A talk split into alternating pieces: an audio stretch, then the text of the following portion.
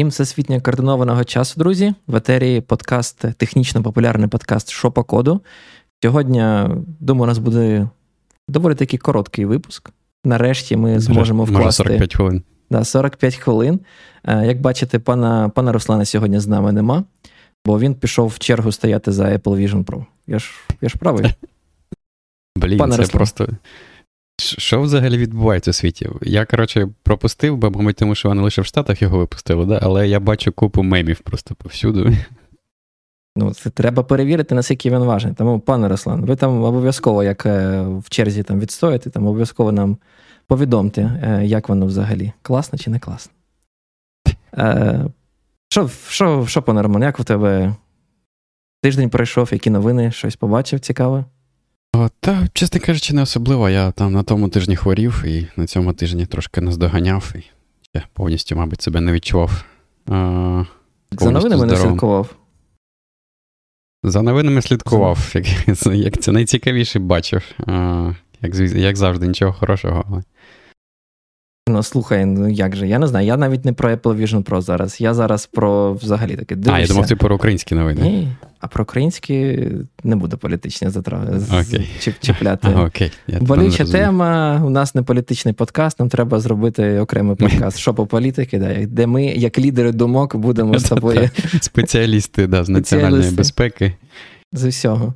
Е, Ні, я хотів сказати, чи бачив ти, що Microsoft нарешті змогли завезли команду суду під Вінду? Не а, бачив? Блін, я щось сьогодні побачив, але я ще не встиг почитати. Я бачив десь в таких, знаєш, новинах, які не нормальні RSS, а типу, ці тип, типові сайти для CEO і ті, хто хоче бути CEO. Так, ні, я зайшов навіть на цей е, на репозиторій в них. Він від, під відкритим е, програмним кодом, на GitHub, Microsoft, Sudo, можна подивитись. Але мені знаєш, що сподобалось? Вони там прямо декілька разів е, в readme файлі для цього проекту прямо зазначають: не плутайте нас, будь ласка, з командою Sudo з под Linux. Ми а, не форк. Це не те саме. Ми не форк, і ми не як це, реімплементація. Ми концепт той той самий, але, mm. типу, технічно повністю інші. Mm. Такі, знаєш, прямо дуже хвилювали, що хтось каже: ну от нарешті вони там, не знаю, скомпілювали порк з-під Linux. Mm. Тепер... Так вони, у, у них же ніби щось було. Чи то було лише для, типу, графічного інтерфейсу? RunS. коли? Та ні, ні, RunS був, чи DuS, чи щось таке. Мені здається, було там RunS, і можна було запускати з консолі.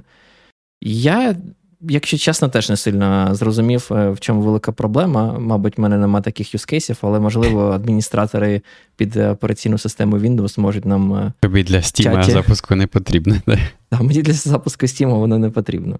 І так все працює. А, Що буде почитати? Так, будемо по темі, по тестах, е, по а, знову GoCon. Нас, як пана Руслана, нема, так ми з тобою одразу про Go.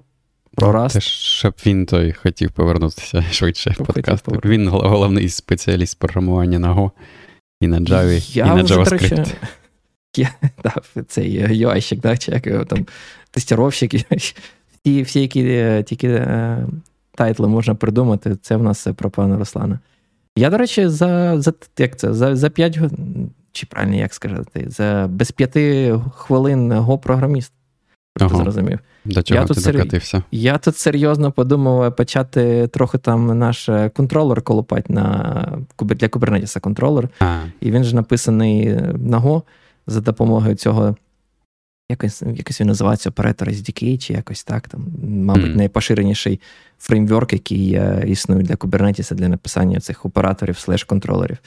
Тому я прямо так серйозно розглядаю повчити трохи Go, подивитися, щоб піти там покращення робить.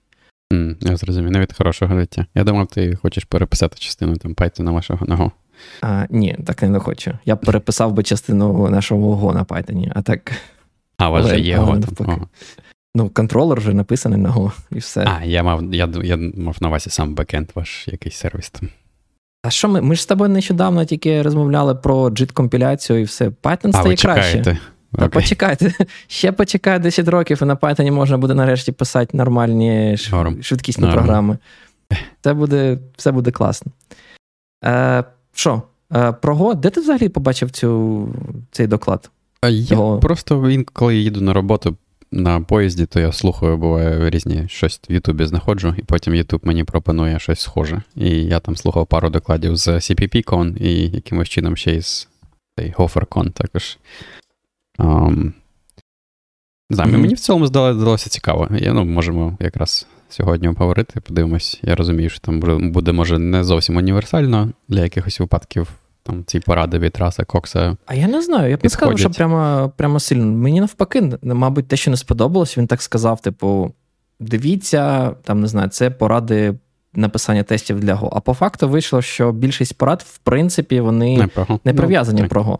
Там тільки наприкінці декілька доволі таки дивних порад, е, дуже Go специфічні. А всі інші, вони загальні. І про них можна, до речі, поговорити. Я насправді не з усіма ними погоджуюсь, бо він просто так їх заявив, як абсолютне правило, абсолютна правда. І і, і він навіть не Роб Пайк. В нього... І він навіть. Хто він взагалі такий, до речі? А я, до речі, не знаю. Я чомусь думав, що він з тієї штусовки з розробників Go, але я, кажучи, не знаю. Мені По здається... Creator of Go написано. По Creator? Ага. Я думав, що Pike Creator of Go. Ні? Але він, до речі, почав свій свій доклад е, з того, що процитував Робопайка. Ти, ти зацінив це? Так. Він такий. він такий, а, такий там ще такий, що з далекого 99-го року. Там була така цитата, що, типу, про тестування, що таке тестування. Що таке систематичний підход для того, щоб там, типу, а, ні, зламати програму. Я подивився, там не народ Пайк. Я подивився. А, ні, ладно, Пайк, то Керніган і Пайк. Керніган і Пайк, я кажу, да, разом. 99-й рік. Думав, це. Але ж там був Пайк, розумієш? Якби там був тільки Керніган, не процитував би. Бо можливо, можливо. Респекту нема, не заслуговує. Е, То що, як почнемо? Хочеш з парад чи з якогось ведення пройдемо, що з чого він починає? Там можна зовсім трошки водної е, інформації. Доклад, да, взагалі про що? Доклад про те, як е, писати тести. Е, в назві там є Go, але як пане Гарш зауважив, в принципі, Go там лише збоку. Просто приклади на Go були у Раса Кокса, і це був доповідь на конференції GoFerCon в Австралії минулого року. Але, в принципі, поради там універсальні і зараз на них подивимось. Але мені на початку, знаєш, що сподобалось? Мені сподобалось, де він типу каже, навіщо взагалі писати тести? І там він такий далі ще на, на стек поклав і каже, а що таке взагалі програмна інженерія? Типу, чим вона відрізняється від програмування? Мені, до речі, сподобалось визначення. А що там було? Нагадаєш? Там було щось на зразок, типу, програмна інженерія це коли взяли програмування і, типу, додали до нього ще а, час і додали до нього інших програмістів, які з тобою разом програмують. Тобто, що мається на увазі, що це не так, як там знаєш, в університеті в тебе там є завдання написати лабораторну роботу, ти один раз там написав, щось там поклацав, протестував, ніби працює, здав і забув. Типу, а тут в тебе як як на роботі, да? тому що є сервіс, який, над яким ти там працюєш останні 5 років, і коротше, там постійно змінюються вимоги, постійно додаються щось нові фічі. І тут вже так не не, той, не, не вийде просто взяти там один раз запустити, протестувати і забути, бо постійно щось змінюється, постійно щось ламається, і вже треба якийсь інший механізм для того, щоб забезпечити, що все воно працює правильно. І от він так плавно перейшов до тестів як такий а, один з а, таких механізмів. Ну, слухай, якщо тобто, якщо нема інших програмістів, залучених до цього проекту, то це вже не програмна інженерія. Ну, він ще привів приклад, що таким програмістом можеш бути ти, коли ти там 6 місяців не дивився на той самий код, і за 6 місяців прийшов, і ти вже як новий програміст. Мені знаєш, мені на в його веденні ще до його порад е, здивувало інше. Він там такий е, почав, знаєш, як е, тикати в інших програмістів і казати, типу, да я ж вас знаю, там, і думати, як як багато з вас е, взагалі там, не знаю, писали, просто як це запускали продакшн код і тикали його, і такі, типу, та наче працює, типу, нормально, і так піде. Мене прямо це здивувало. Типу, невже це така велика, велика кількість? Людей, яка, типу, не пишуть тести, які, типу, верифікують програму тільки тим, що запускають код і там, не знаю, щось потикали. Для мене це просто якийсь нонсенс, серйозно. Можливо, я в якоїсь бульбашки живу, там, не знаю, Python світу, де ну, прийнято писати тести. Я, Мені навіть уявити важко. Я по-іншого, до речі, зрозумів. Я зрозумів його, що він мав на увазі, знаєш, більше про такий, як інтерактивну розробку. Просто коли ти щось намагаєшся там продумати, да, там ти, я не знаю, написав інтерфейс і далі там якусь дуже простеньку реалізацію написав. І ти перед тим, як ти почнеш писати тести, ти взяв там, запустив щось, якісь а, передав значення і подивився, чи взагалі воно працює чи ні. А, І якщо не працює, то пішов щось поміняв, типу запустив ще раз. Тобто, це як такий етап ще до написання тестів, просто як інтерактивна розробка, як там REPL, чи ну да, як REPL в основному, але і для для, для компільованих мов програмування також можна. Ти так часто робиш? Бо я тебе так не роблю. Я думаю, одразу тест пишеш. Ну нічого страшного. А, я думаю, залежить від від того, що я пишу. Якщо я пишу щось нове, там, да, там якийсь CLI новий, там, чи команду маленьку, чи щось таке, то може може і роблю щодо того, як я тести напишу. А якщо я щось змінюю там в нашому проєкті, да, то, звісно, там. Коротше, ну це банально просто довше буде там повністю все там зібрати і запустити, аніж написати тест і запустити окремо тест. Угу. Нам, до речі, в в чаті пишуть про поради про написання тестів, що до вас не напросився, вміє тести і бачить. Можна приходити, якщо є бажання, посилання. До речі, якщо є бажання взагалі поговорити про тестування, я давно хотів якось зробити випуск і поговорити про тестування теж в цілому, про підходи, про визначення. Тому, пане глядач, ви, якщо хочете і маєте бажання, то напишіть нам обов'язково, зробимо, так. організуємо випуск. Будемо Просто раді так. бачити. Пишіть трошки завчасно, щоб ми могли з вами зізвонитися і перевірити. Налаштування, мікрофон, да, все працювання тощо.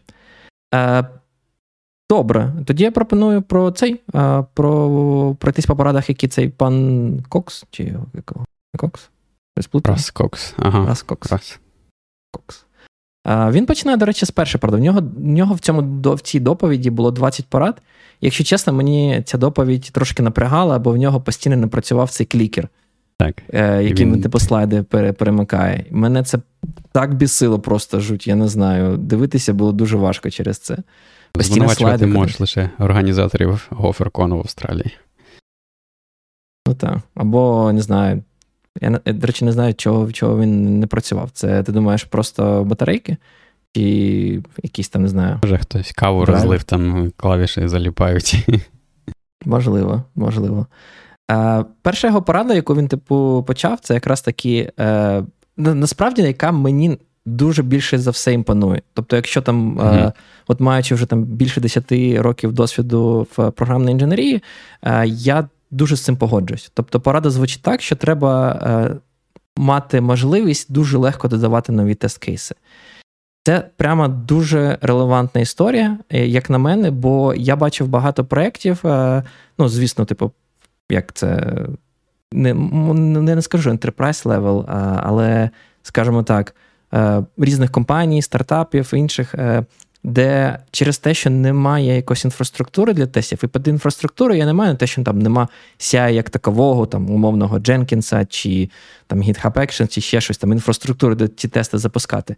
Немає нормальних е, якихось там допоміжних інструментів ці тести писати, люди нехтують цим. Або напишуть там зміну якусь, напишуть якийсь такий тестик, щоб, знаєш, там галочку таку на кодреві отримати, там хтось прийде, такий подивиться, ні, ну тест є, типу, не не доколупаєшся. А починаєш дивитися, думаєш, ну блін, тут е, в коді додано там 10 бранчів, а тест тестує там одну, тільки один е, наш бранч, типу гілочку е, виконання. І і знову ж таки, я був також так, в тих же чоботах, в тому сенсі, що я знаю, наскільки це біль приходити на проект на якому ти не маєш досвіду, і ти починаєш дивитися, як написати тести, і ти там хочеш. Е, не знаю, отримати якийсь один об'єкт, передати його в іншу функцію, і через це ти починаєш розуміти, як той об'єкт створити, в нього там 100 полів, ти не розумієш, що тобі треба передати. От наші ці е, такі невеличкі штуки. Ти ти просто здаєшся, ти починаєш або це мокати все, і просто стає неможливо, тобто твій тест е, стає нерелевантним. Тому оця типу порада зробити інфраструктуру. Е, для того, щоб додавати легко тести, це прямо дуже дуже класна порада. Так, тут важко не погодити, звісно. Дійсно, різні приклади бачив в своєму житті, коли.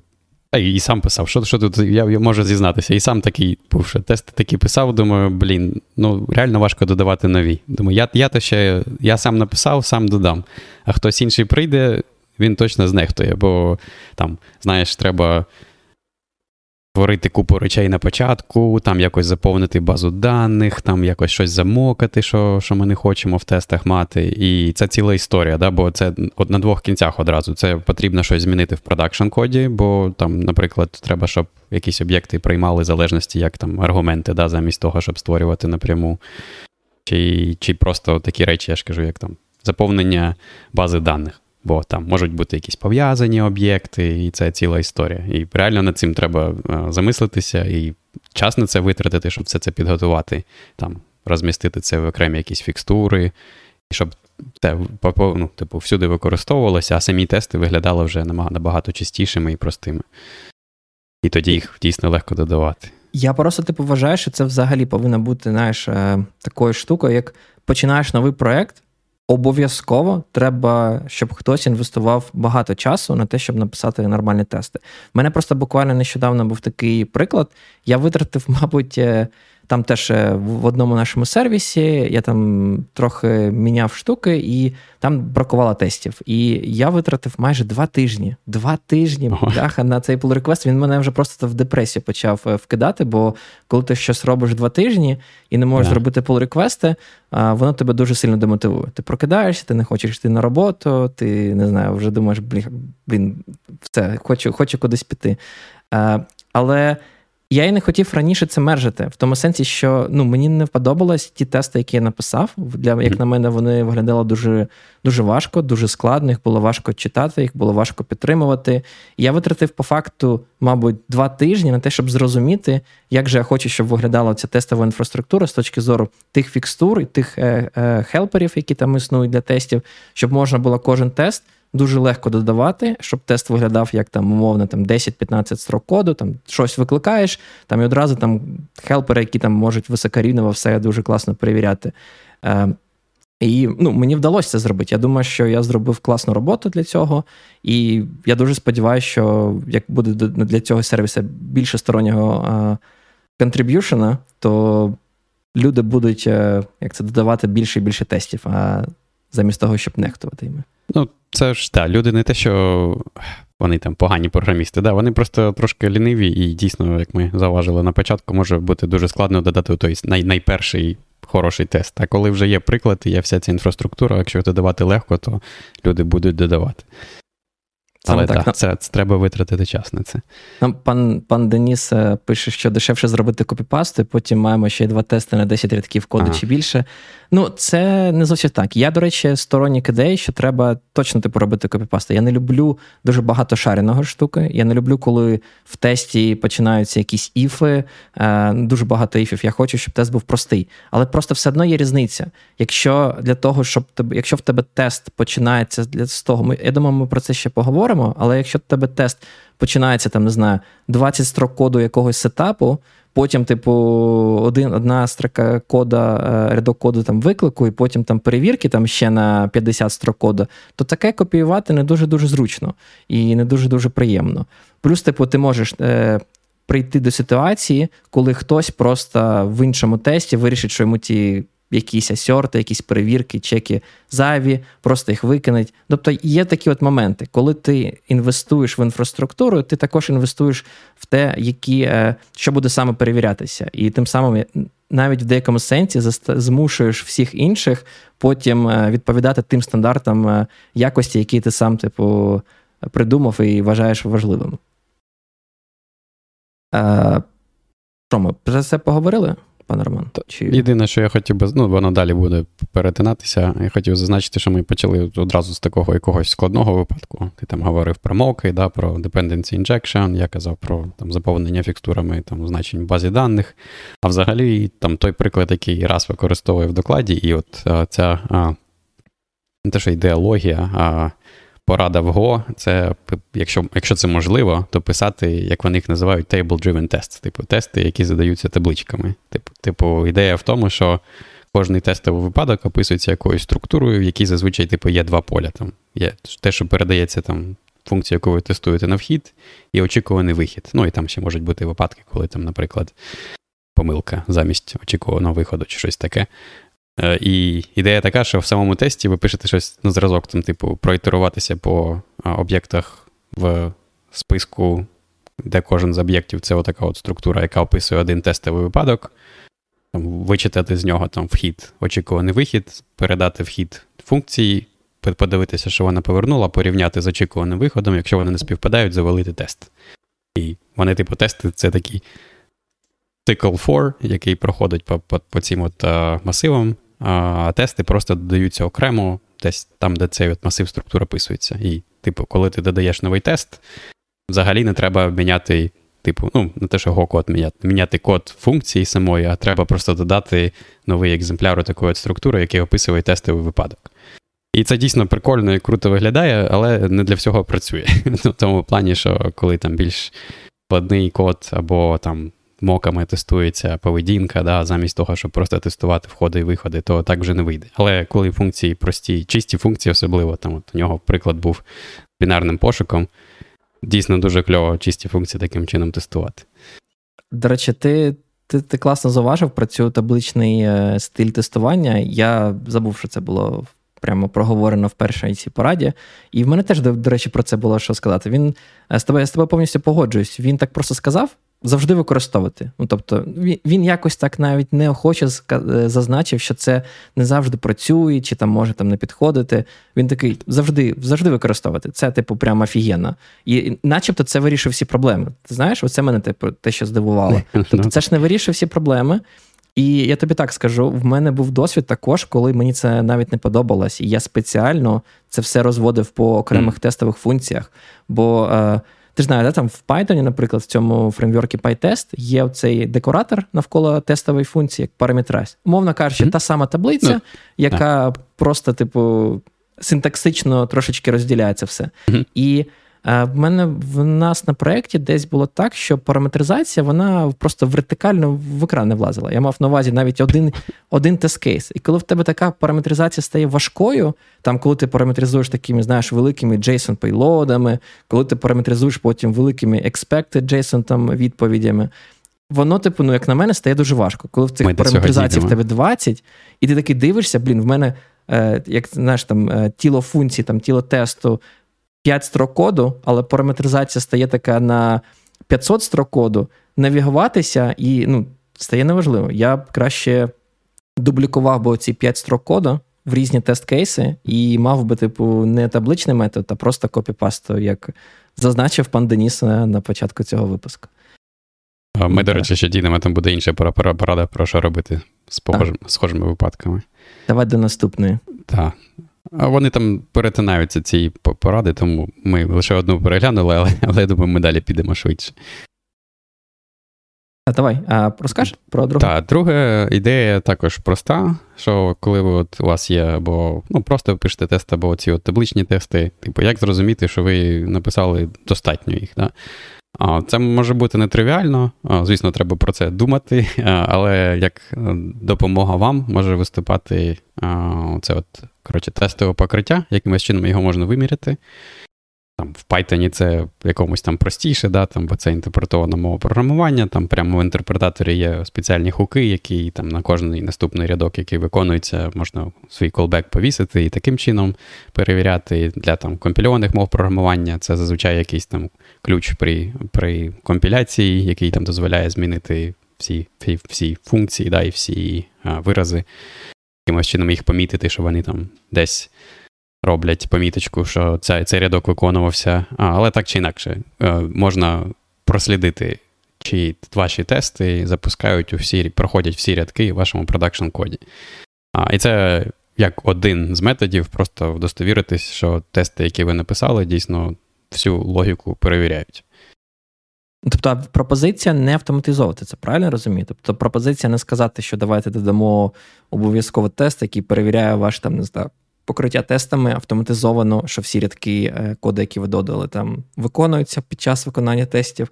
Е, пропозиція в стилі просто завжди, коли додаєте е, новий код і там пишете тести, генеруйте такий репорт, коли запускаєте ваш тест, щоб подивитися, чи буде, е, ну, типу, чи покрили ви, ви всі гілки е, вашого коду, який ви додали. А, а у нас, до речі, знаєш, я, у нас прикольна штука з цього приводу є на роботі. Ну, по-перше, цей репорт він робиться автоматично. Інсайти з Гугла. Це, Давайте ну, послухаємо. Це не те, що секрети якісь. От, ну, по-перше, там є на CI, да, автоматично цей репорт робиться, і ти там щось поміняв, а воно тобі каже: о, блін, щось, коротше, ти тут поміняв 100 рядків, а там. Відсоток, яких тестується, аж зменшився через те, що ти не додав тести. І там можна налаштувати, да, там, в залежності від проєкту, можна налаштувати, що там твій ACI буде падати, і тобі потрібно буде піти і щось з цим зробити. Або, принаймні, якщо він навіть не падає, то залишає він коментар, і там хтось на рев'ю ти відсилаєш, і людина побачить цей коментар і може сказати: а ні, це треба виправити. Типу. Дуже просто, їм навіть нічого писати не треба, там просто, типу, є є така кнопочка Fix this. А що у вас нема повного покриття? Ну, типу, рядків? А, Що ти маєш на увазі, немає повного? Ти сказав, що що в тебе буде зменшуватись, це коли як? Це коли відсоток, коли ти щось видалив? А, відсоток, тебе... ну, коли ти там додав новий продакшн код, тест не додав, і через те, що стало більше продакшн коду, то, mm-hmm. типу, оцей от повне покриття, воно зменшилось. Типу, відсоток впав. І, можливо, там є якийсь е, базовий відсоток, який має бути для CI, щоб його mm-hmm. задовільнити. А з чого так. я все починав? А, а інша штука, як коротше, прикольна. Я не знаю саме, ну, точніше, вона, типу, намагається а, подивитися в твоєму коді якісь там е, гілки чи цикли, і якось їх змінити. Наприклад, що є в тебе там умова, яка там, знаєш, з двох там речей, типу А і Б. От, І вона, коротше, робить, що вона змінює, викидує оцю частину вираза і Б, щоб залиш... там if A залишилось замість там, if A і B.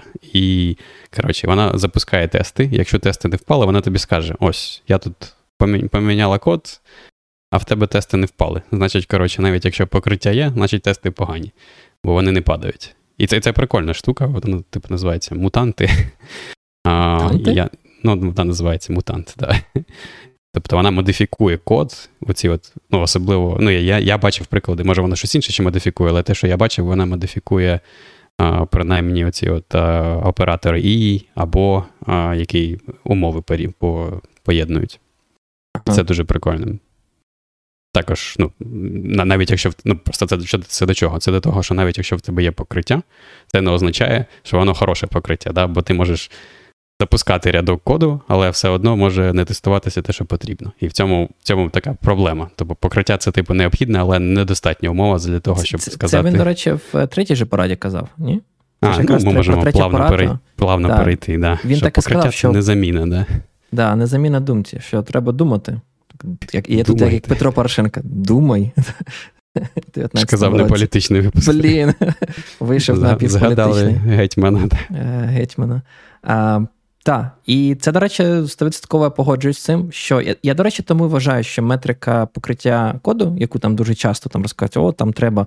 там, і Мені знаєш, що навіть дивує, те, що люди там кажуть, треба, щоб на проєкті хоча б 80% було покриття там у цей автоматизований да, метрики по рядках коду. Ні, треба, щоб 100% було. Ну, якщо не 100, там 99, там за за виключенням декількох рядків коду, а, треба 100%. І при цьому всьому 100% покриття кожного рядка коду вашого проекту не гарантує вам, типу, 100% покриття проекту.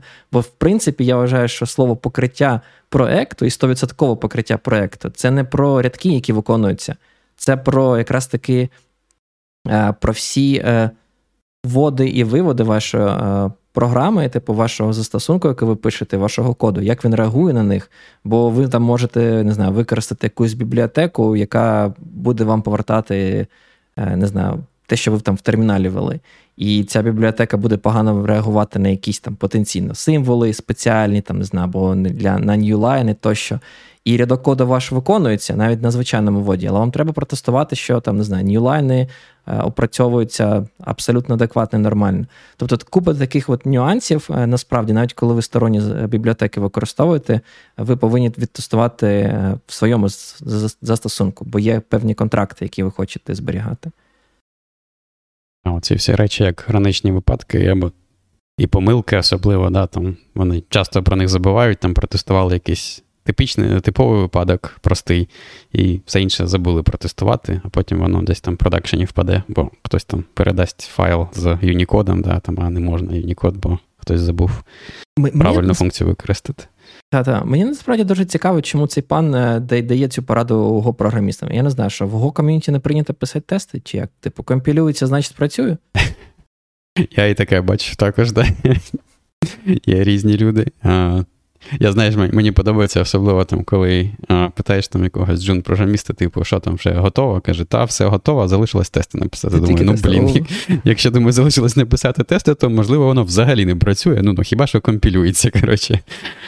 Компілюється, значить, працює. Ну, він він просто, виходить, якраз є е, цільовою аудиторією цього пана, який Можливо, якраз таки казав, що що ви там впізнали себе, ви, ті, хто запускає код, тикає його і каже, що все працює.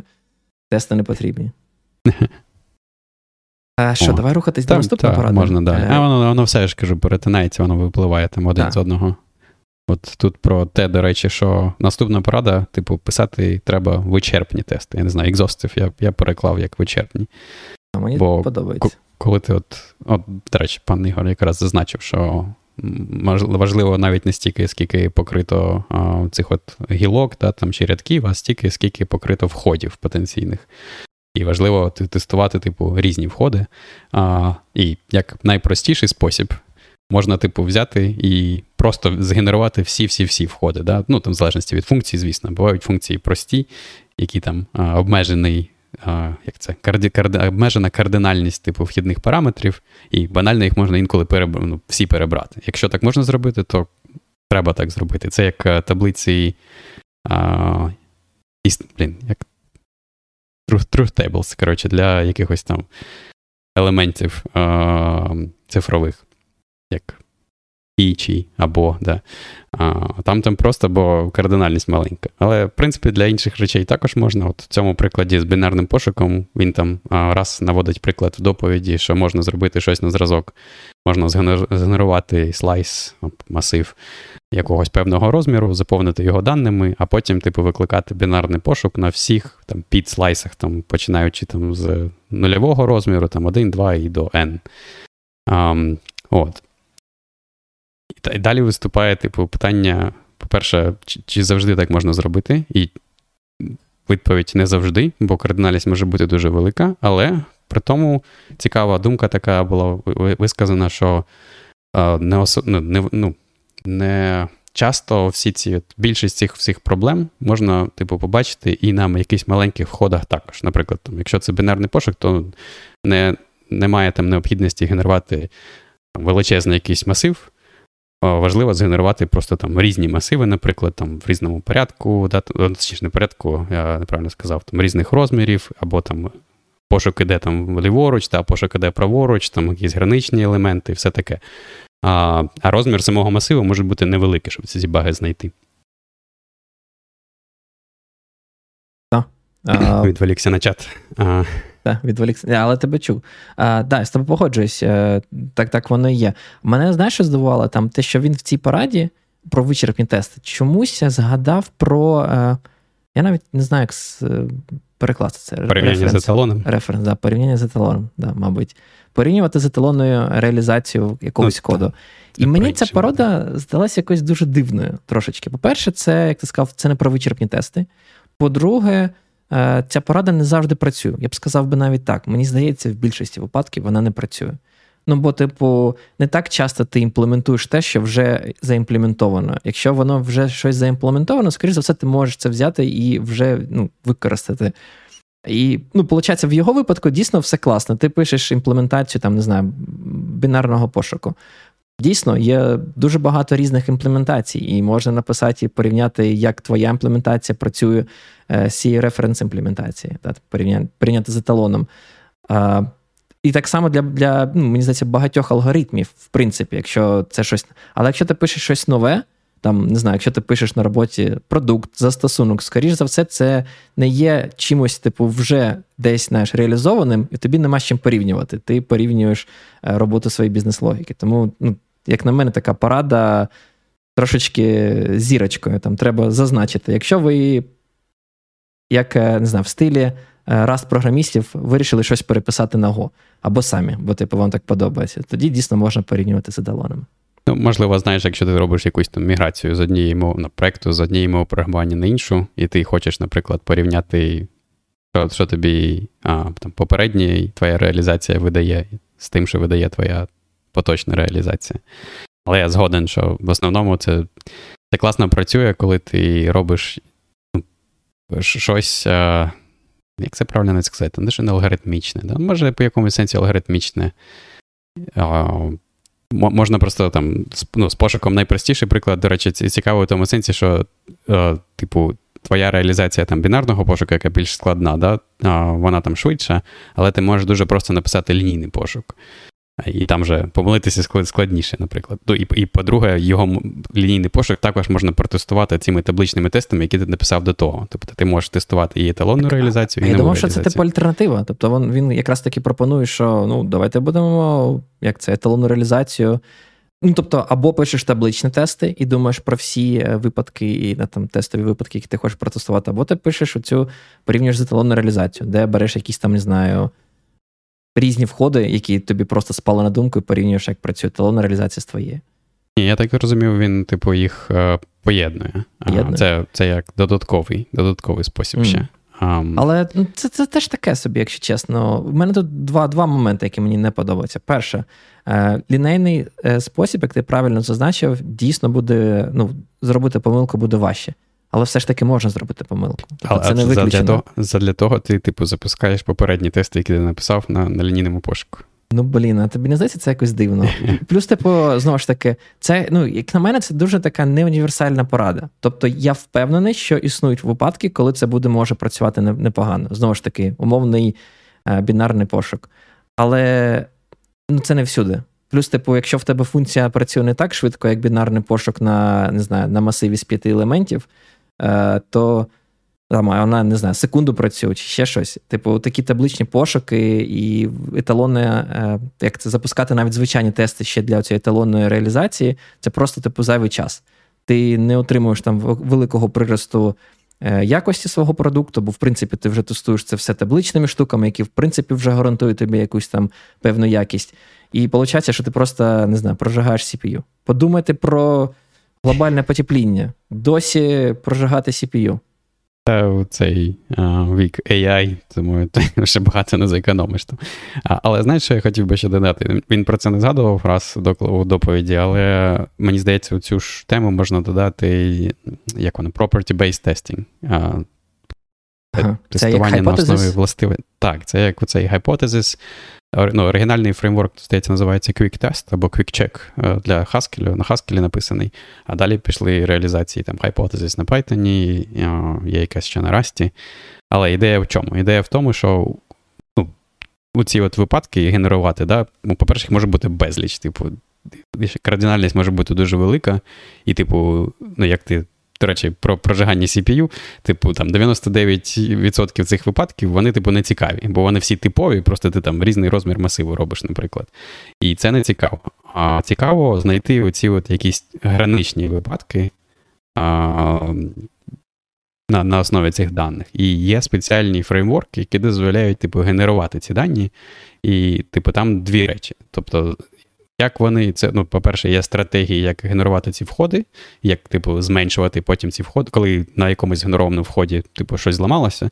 Там, Ця стратегія вміє там, е, якимось чином зменшувати цей вхід до мінімального випадку, який а, проблему створює.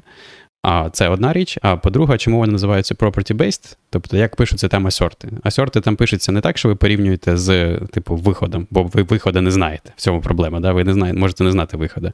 Але ви можете для цього виходу придумати якусь властивість, яка має виконуватися. Наприклад, типу, якщо ви пишете сортування, да, окей, там, якщо. Ну, щоб не перечислювати всі входи і потім все те ж саме відсортоване, можна просто зазначити, що можна взяти і там, викликати функцію сортування на будь-якому вході, а потім перевірити, що вихід відсортований. Це можна зробити, просто зробивши там да, ітерацію по масиву і перевірити, що кожен наступний елемент, наприклад, буде там більше або менше, в залежності від вашої логіки, ніж попередній, ну або дорівнює. А, от, І це, типу, властивість сортування. Да? І цьому property-based тестінгу ви, типу, пишете тест, яку цю властивість перевіряє, а далі цей фреймворк він має генерувати ці входи і шукати такий вхід, який зламає ваш тест. Або може не знайти такий вхід. І це дуже прикольно працює для для таких от алгоритмічних завдань, як е, там, бінарний пошук, ще якийсь пошук, е, ще там різні алгоритми, або або навіть для таких речей, от як е, не знаю, компресія даних. Да? Там можна також придумати дуже прикольний, е, дуже прикольну властивість. Можна придумати, що якщо ти робиш компресію, потім декомпресію, ти маєш отримати типу, identity функцію, ти маєш, маєш отримати оригінальний вхід. Mm-hmm. І таким чином можна протестувати. Або, або для чек-суми якоїсь можна там перевірити, що вона там в нуль потім обчислюється. Коли вона Ні, це це прикольні штуки, але вони ж не заміняють і не виключають типу звичайне тестування. Тобто вони так. не гарантують тобі багато чого. Ну, тобто, це, мені здається, як ти. Я це розглядаю суто як додаткові штуки. Тобто, це знаєш, як е, текстоматологи там тобі скажуть, коли там чистиш зуби, то там, типу, зубна щітка це там щось, що тобі видаляє там, умовно 70% типу, всього е, з рота, там, якісь там, не знаю, е, флос-нитка, да, там, або е, всякі там йоршики чи інше, вони, типу, видаляють тобі там ще там 20%, і там там щось інше, там якісь полоскання, там ще якийсь там 1%. От мені здається, такі тести, е, як ти сказав, вони видаляють там буквально, ну, типу, знаходить тобі, мабуть, 1% е, всіх багів. Тобто, це точно не виключає звичайне тестування, яке ти робиш, коли ти, ну, типу, точно думаєш, які ти тести, які кейси в тебе існують, і які ти хочеш покрити. Я в цілому погоджуюсь. Мені просто здається, що це цікавий спосіб шукати оці от особливі випадки, про які ти можеш сам не подумати. Бо ти можеш там запустити, ну там ти можеш, знаєш, надати вже купу прикладів мати, і все ніби працює, а потім ти написав такі от тести на основі цих властивостей певних, і воно тобі знайшло вхід, про який ти не подумав. І ти можеш так, можеш потім навіть виконати все, просто залишити цей вхід і додати його в свої табличні тести. Ну, Тобто, це використовувати не як автоматизація, яка виконується кожен раз, коли ти там робиш якийсь там, не знаю, відкриваєш pull request, а суто використати як інструмент, як тулінг для того, щоб знайти якісь е, входи, про які ти не подумав.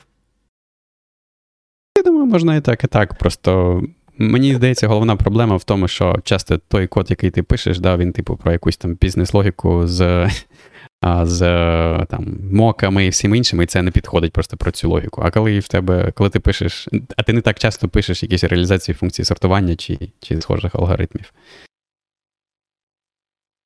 А, Давай рухатися да, я, далі. Я я побачив жарт там. Це, це мій інтернет, да, як завжди. Ти трохи там іноді в тебе губи не співпадають, наче ти під фанеру. Всі тепер будуть знати і думати, що це типу під фонограму. На якому ми зупинилися? У нас з тобою залишилось 3 хвилини, щоб пройти по 17 числі. Ми ж з тобою казали 45 хвилин, так? Да? Ну, ми, може, повикидаємо частину, так. А вичерпні те, а там частина повторюється. А, ну, Наприклад, порада номер 5 це відділяйте тестові випадки від тестової логіки. Це, по суті, те, що пропонує ця от таблична, табличний метод, коли у вас тест окремо, а всі випадки окремо. Ну, в принципі, щось в цьому є. Я я згоден, що, наприклад, знаєш, навіть такі речі, як е, просто там, коли хтось тобі е, присилає на рев'ю pull request, і ти просто дивишся, знаєш, що змінилось там один рядок, хтось додав якийсь випадок. І тобі там дуже легко побачити, ага, о, там якийсь там граничний випадок, про який ми раніше не подумали.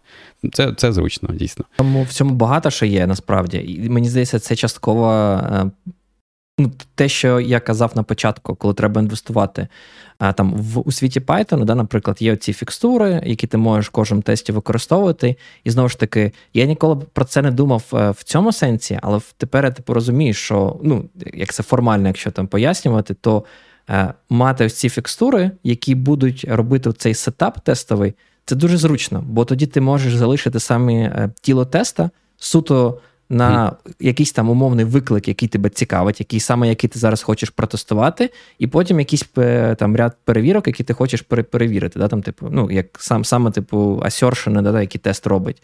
І це дуже класно, бо ти е, залишаєш дуже тест простим, е, ти його розумієш, ти чітко бачиш, що він навіть повинен робити. Бо знову ж таки, проблема не в тобі, а проблема в е, як це концепції software engineering, як цей Кок сказав на початку, да, про те, що коли в тебе є інші програмісти.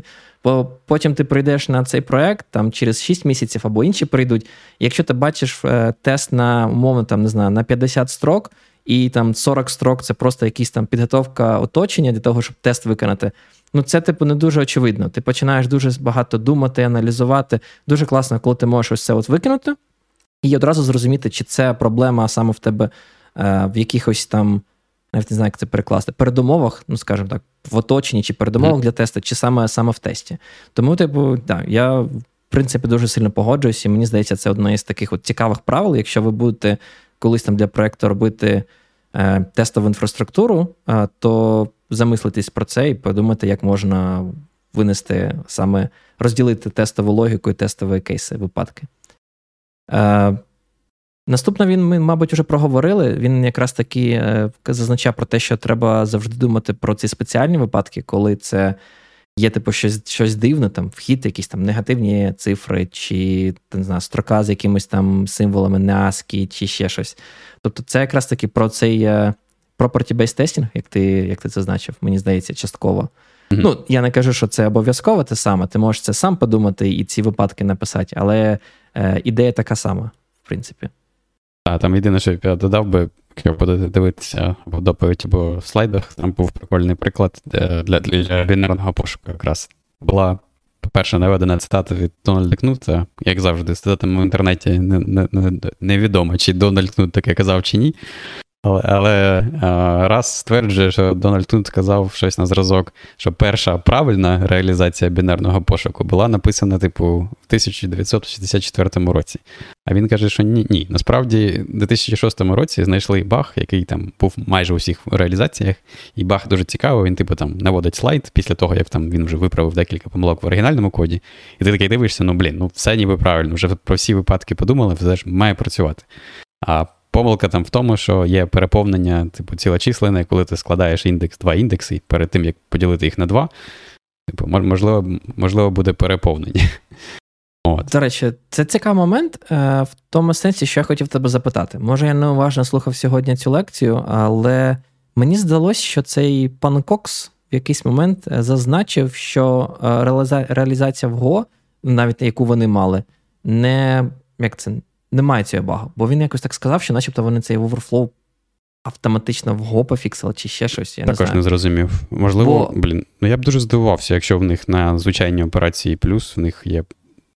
Я впевнений, що нема. Може, може, в них, типу, просто по типах в стилі I J, які вони там складали, це int 32, і, типу, на 64 розрядних е, системах, типу, плюс цей між двома 32 розрядними там бітовими інтами в тебе буде 64 результат.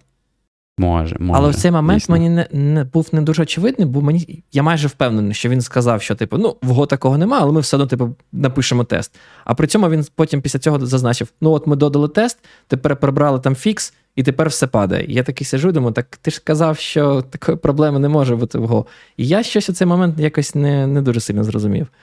Так, треба спробувати на той код слайду запустити. Да. Я я не запускав. Так, цікаво. Там, до речі, ще момент, та, як е, ну, ця проблема, вона, типу, її можна, щоб її від, е, відтворити, треба мати дуже багато пам'яті, да? щоб такий великий масив створити. Мені сподобалось, як вони цей баг, а, типу, як вони тест для цього багу написали. І там така прикольна ідея, що якщо створити об'єкт, е, масив з об'єктів порожня структура, просто структура без жодних полів. Типу, там Це особливий випадок Go, така структура, типу, вона займає 0 байт. Типу, ви можете скільки завгодно їх мати, і все одно весь масив буде 0 байт. Але все одно там будуть індекси, да, там все буде працювати, як очікується. От, І таким чином вони типу, створили такий дуже величезний масив, не використовуючи багато пам'яті, і змогли написати тест, який проходить бінарний пошук, бінарний пошук проходив до кінця такого масиву і а, цю проблему відтворював. Угу. Що наступна е, наступна сьома порада це про те, що, мабуть, твоя улюблена буде, мені здається. Yeah. Не написав тест, значить не пофіксив баг. Та, блін, ну я, мені здається, це така аксіома в тому плані, що, блін, звідки ти знаєш, чи ти щось пофіксив чи ні, якщо якщо нема тесту, який це перевіряє. Ручками, ну, так. Ну, з, ну, з ручками, як завжди, проблема, да. Я думав, тут можемо посперечатись. Ого. Я не думав, що ти на цьому будеш сперечатися. Думав на інших, так. А, Ні, насправді я частково погоджуюсь, але мені здається, що не треба забувати про такі речі, що інколи можливо, ну як мені здається, е, написати тест, воно того не вартує. Ну, типу, в тому сенсі, що ти можеш подивитися, наскільки тобі важко буде написати тест, який буде якісний, який буде перевіряти цю проблему. Можливо, він буде дорогий, можливо, він буде потребувати дуже багато пам'яті, чи навпаки, можливо, він буде дуже довго виконуватись. І ти можеш зрозуміти, що, ну, блін, можливо, фікс настільки тривіальний, що просто краще, ну, типу, забити на нього. У мене, мене знаєш, який класичний приклад це якийсь, типу, якась гонка, яку дуже складно відтворити просто в тесті. От Там так. дійсно дуже важко написати тест. І Ну, типу, можна там щось придумати хитре, типу, я не знаю, зробити якийсь. Ну, знову ж таки, залежить від того, що саме ви там тестуєте, але можна там зробити якийсь знаєш, генератор, якому ти через send, типу, щось посилаєш, і цей генератор там лише там один рядок, наприклад, виконує і чекає. І так ти таким чином можеш там два чи три мати і там рухати їх. Ці ці функції по одному рядку чи щось таке, але це але блін. це не завжди ти можеш зробити таке. правильно? Ну так, да, не завжди це... можеш зробити, і це, блін, реально там дуже складно буде зробити. так. Um, але окей, того, що це є не є таким. Є виключення. Да, є виключення. Сам, саме але, так, для того, що це але не там 99%, скоріш за все, ти можеш написати тест. Звісно, погоджуюсь, з тим погоджуюсь. А, Інша його порада, ми, мені здається, вже навіть проговорили це. Це порада номер 8, де він каже, що не все не все в тест, в таблиці. А, Як це? Не, не все можна виразити цими табличними тестуваннями, як він каже, що інколи воно в таблицю типу, якось дуже погано влазить. Тоді треба. Що тоді треба робити? Мені здається, це та порада, коли він почав про казати про ці, да? про парсери, про якісь додаткові штуки. Окрем, окремі файли, так. Так, можна, типу, просто покласти ці. от, Можна да, можна покласти ці входи і виходи в окремі файли, і потім їх підвантажувати і якимось чином їх там розбирати, щоб передати тесту. Це... Я, коротше, поєднав поради 8 і 9, там, де ага. 8 було щось на зразок, що не все влізає в табличку, а 9 була, що тестові дані можна покласти в окремий тест, тест текстовий чи тестовий. Саме так і було, але він в цій пораді 8 про те, що не все влазить в табличку, він починає про якісь там дивні парсери, як на мене розказувати. І я такий сижу і думаю, блін, чувак, ти зараз тестуєш там, не знаю, бінарний пошук, в тебе буде частково порада про бінарний пошук, і ти розказуєш про те, що давайте зараз е, придумаємо якийсь там парсер, який буде там, не знаю, щось парсить, якісь файли, входи. І він так розказує: ну це це ж класно, говорить, це так файно. Я оце, якщо чесно, не викупив. Я Він погоджуюсь. вже. Я погоджуюсь, що інколи дуже зручно мати тестові дані, дані, типу, в окремих файлах, але я абсолютно не погоджуюсь, що треба постійно це робить. Ну, типу, ну щоб що? Ну, типу, ну винесеш ти, наприклад, от для його випадку, який він показує, правильно аргументує, бінарний пошук. А, Я не дуже розумію, навіщо мені ці входи виносити в окремий файл. Ну, типу, якщо я їх можу в табличці мати, ну, типу, навіщо? У нього там був інший приклад. Там був приклад з. Там було навіть два. Типу, там був приклад з strconf, це якась там функція, яка Це, я я, забув, в який бік. Це з float, ну там з якогось значення в рядок, чи навпаки, mm-hmm. з рядка в значення.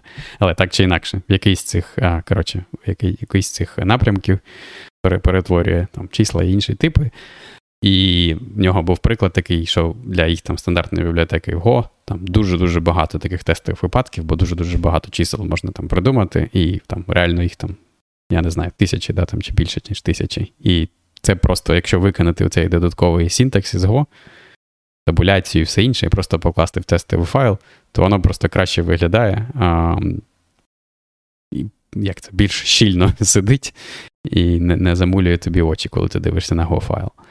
Правда, так думаєш? Ну просто якщо це зробити окремий тестовий модуль на Go, типу, ти думаєш, це прямо якась допомога? Зато тобі не потрібно парсить, ти вже, типу, викидуєш якийсь шматок е- фігні, яка тобі не потрібна. Нема шансу, що ти зробиш помилку в парсінгі, що ти там не знаю, якийсь там символ не так прочитаєш чи ще щось. Ти викидуєш просто купу всього. Ну, в мене ну, був, мені... наприклад, такий моєму. Мій був випадок такий, в мене є там pet project, реалізація коротше, одного з алгоритмів побудування гістограм, і я хотів зробити щось на зразок. Хотів перевірити, що там ця штука після того, як подавав гістограму, там є API метод, який дозволяє отримати оцінку якоїсь персентилі наближену апроксимацію. От, І mm-hmm. я хотів зробити щось на зразок, знаєш, мати там датасет на 10 тисяч значень якихось а, там цілочислених, чи я вже не пам'ятаю, здається, в мене там а, були з цим з плаваючою крапкою. І я хотів в тесті завантажувати ці 10 тисяч значень, передавати на вхід, щоб побудувати гістограму, а потім просто робити асорти, що там 95-та персентіль дорівнює цьому, там 99 дорівнює цьому. І коли 10 тисяч значень, то коротше, воно, знаєш, дуже коротше, погано виглядає, а, якщо ти прямо це напишеш в своєму а, коді. Але якщо ти підвантажуєш це з файлу, то тест виглядає просто, а дані просто підвантажуються з файлу. Але в моєму випадку це було простіше, в тому сенсі, що там парсінг це був просто вичитати, там кожне число було на окремому рядку. Типу, по рядку вичитати, тип, там, сконвертувати з тексту в floating point число. Прямо нагадує спортивне програмування, коли в тебе знаєш, входи в файлах. Нам пан Нікіта пише: Алло, гошники, реверс строки пишуть з нуля кожного разу. Там таке питання не стоїть. Так. Ну, мені здається, залежить від випадку. В принципі, не знаю. Якщо воно то просте, як на ну, на бінарний пошук, можливо, не варто. Там був інший приклад, здається, у наступній ми пораді. Так, ми, ми дійдемо до нього. Там був більший, мабуть, більш цікавий в цьому сенсі. Так, так. Я до того, що, мабуть, знову ж таки, що треба дивитись. Бо мені чомусь здалось, там деякі приклади, які він показував, я так розумію, що вони були живі, тобто не видумані. Він прямо каже: ось це ми використали там, не знаю, в е, в серцях е, Го. Типу, і воно працює. І я на, на деякі ці випадки дивився, думаю, блін, я б так не робив. Ну, я чесно скажу, мені здається, інколи писати ці парсери це знову ж таки це весело, але як це це, це дуже невесело, коли ти потім приходиш на якийсь проект, і там якась е, фігня написана. Ти думаєш, Боже, понаписували, тепер там щось не працює. Мені тепер замість того, щоб бах там реально пофіксити, мені ще треба цей парсер пофіксити, який вони написали. Тобто я тому дуже так обережно до цього ставлюсь. Ну, а, так, Вони вони не звикли писати дійсно все з нуля, тому тому Весело. Весело. А, Що там? Наступна десята порада, він знову ж таки, якась дублікація в деякому сенсі. Так. Він каже: давайте там порівнювати е, ваш там, типу, вашу імплементацію з іншими імплементаціями. Це дуже схоже, мені здається, на цю е, е, порівняння з, з як це казав, зерцем? Да? З, з еталоном. З, з еталоном, так. І Мені здається, ну вона дивно. Ну, типу, не всюди в тебе є якась інша імплементація. Не всюди, але приклад в нього був прикольний. Він наводить як приклад, як вони реалізовували цю частину бібліотеки для роботи з цими регулярними виразами. І, типу, щоб перевірити, що вона всі випадки правильно оброблює, вони взяли коротше, з іншої реалізації, у якої вже були ці табличні тести в форматі DSL в окремому файлі, скопіювали mm-hmm. той файл написали парсер, який вичитає всі ці випадки, і запустили, і перевірили, що воно працює. І вони зробили так з двома різними імплементаціями. Причому перша вже мала в тест, в текстовому файлі окремому, а друга не мала. І вони, типу, модифікували ту імпл... тести тієї другої імплементації, щоб воно, типу, дампало, коли запускало тести, дампало їх в окремий текстовий файл. І потім в них вже є два текстових файли. На додачу до, до своїх тестів, вони ще там з двох різних імплементацій взяли тест. А, І дійсно це... ж круто, якщо якщо у всіх там синтаксис регекс однаковий. Саме так. Ну, Тобто, якщо ти пишеш щось, що вже типу, не є, як як це сказати, новим, да, е, то ну, типу, проблеми нема. Якщо ти пишеш regex, якщо ти просто імплементуєш на вже існуючій мові програмування якісь просто не знаю, конкурентну версію алгоритму чи ще щось, то, ну, звісно, дуже класно дивитись на вже існуючі реалізації. Але якщо ти пишеш застосунок або веб-сервіс для вирішення якоїсь бізнес-задачі, скоріш за все, іншої такої імплементації не існує, і ти просто ну, не зможеш це виконати. Ну, може, може, це особливість їх просто області, де вони займаються системним програмуванням, пишуть мову програмування стандартну бібліотеку, і там. По суті, Давайте треба ре... як всі інші зробили, да, так. дуже класно. Треба реалізувати всі ті самі речі, які існують у інших, просто реалізувати їх на Go своїми API. Ну, залежить від випадку. Але в цілому в цілому ідея прикольна, просто що можливість використання в вашому там звичайному житті, мабуть, не дуже можливо. Наступне зробити помилки читаємо. О, це, до речі, прикольно в тому плані, що ну, коли ти використовуєш якийсь пайтест, ти про це взагалі забуваєш, бо він там все з коробки вміє робити. Там, Коли ти порівнюєш два словника, якісь, да, там Python там щось не співпало, воно тобі покаже, там, який саме ключ не співпав, там все красивенько виведе.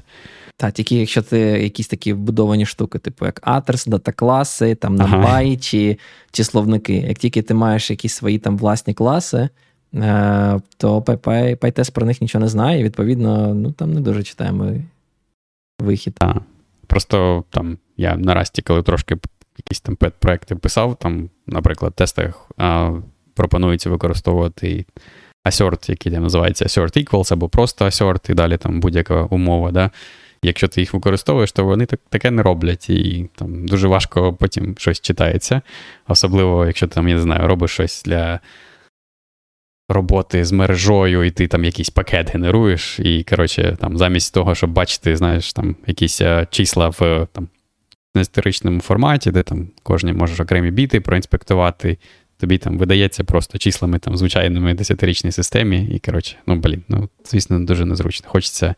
Ну, це це про те, що недостатньо, ну, точніше, достатньо мати просто якийсь там асорт звичайний, але дуже незручно, коли він потім буде падати, зрозуміти, що саме не так, Треба якийсь додатковий приті принтінг, щоб легко побачити, чим там відрізняються, наприклад, очікуваний вихід від виходу, який ви отримали.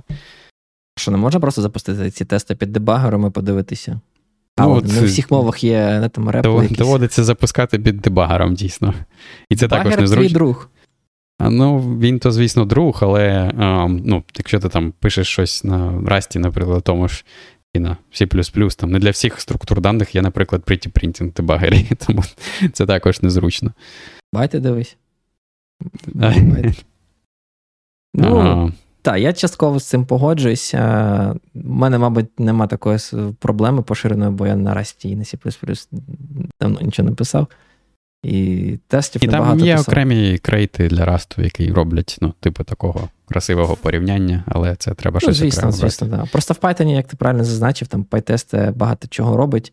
І тому, і в принципі, Python завдяки своїй е, рефлексії дуже дозволяє багато чого робити, порівнювати. Тощо. О, ну там взагалі класно. Ти, коротше, можеш там передати мінус-мінус PDB, і там, коли тест впаде, ти можеш одразу випасти в дебагер. Коротше, це дуже зручно. Подивитись, що там, да, звісно, погоджуюсь. Я, до речі, не знаю, чи як, чи можна щось таке зробити в Расті чи ні. Ну, Мабуть, може хтось додумався. Ну, можна чи ні. Щоб GDB ага. запускався, коли в тебе буде паніка в тесті. Тому можна. Просто там вже ж вже ж паніка виконалась, тобто ти вже, типу, ну, знаєш, ти вже вийшов з фрейму, а, типу, тесту. Ага. Оце от мені не дуже зрозуміло. Ну, типу, да, ти можеш впасти в дебагер, просто я, я маю Можливо, на увазі, там, що типу, коли ти передаш якийсь параметр компіляції, воно просто замість е, звичайної паніки буде якусь іншу робити. Потенційно не знаю, це можливо. Цікаво, треба подивитися. Е, Так. Наступний е, пункт 12 порада про те, що якщо е, правильні очікуємо значення ваших тестів можуть помінятися, е, напишіть код, який буде автоматично їх оновлювати. І ось тут в мене якісь дуже, не знаю, двоякі. Двоякі відчуття.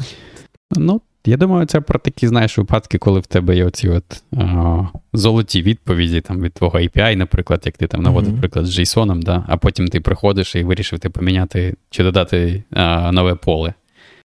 І в тебе, звісно, поміняються всі коротше, виходи, і тобі mm-hmm. потрібно їх переписати. Але ти думаєш, що це повинна бути мати. частиною теста, чи як? Ну просто він там е, зазначає, що це повинна була прямо частиною теста. Там, не знаю, в вашому тесті робити там if, якщо передан, там, не знаю, якщо тести запущені з яким додатковою опцією, то там замість того, щоб щось перевіряти, просто йдемо, отримуємо нові значення там, чи генеруємо нові значення і зберігаємо їх в файл. Тому це не обов'язково має бути частиною тесту, просто це має, має бути просто зробити, щоб не треба було йти і комусь ті тести по по черзі. А якщо, якщо це важко робити? А якщо це, це типу, ну, важко? Ну, от ідея в тому, щоб зробити це просто. Бо, скоріш за все, це робити важко, якщо особливо ти робиш це руками, то, звісно, важко. Ну, так. Я тобі так скажу, що я нехтував цим правилом в минулому, mm-hmm. а, і багато і має, має прикладів, коли, коли ти нормально нічим, просто кожен раз, коли треба щось оновити, я такий, ну, пішов, там, типу, півдня на це витратив, там, погенерую якісь нові артефакти. Потім десь там пишу команду set, щоб е, mass replacement зробити. ну і інші штуки. Е, І я нехтував тобто, да, цим цим правилом і ну, страждав трохи. Страждав тим, що ну, витрачав більше часу на те, щоб це оновити.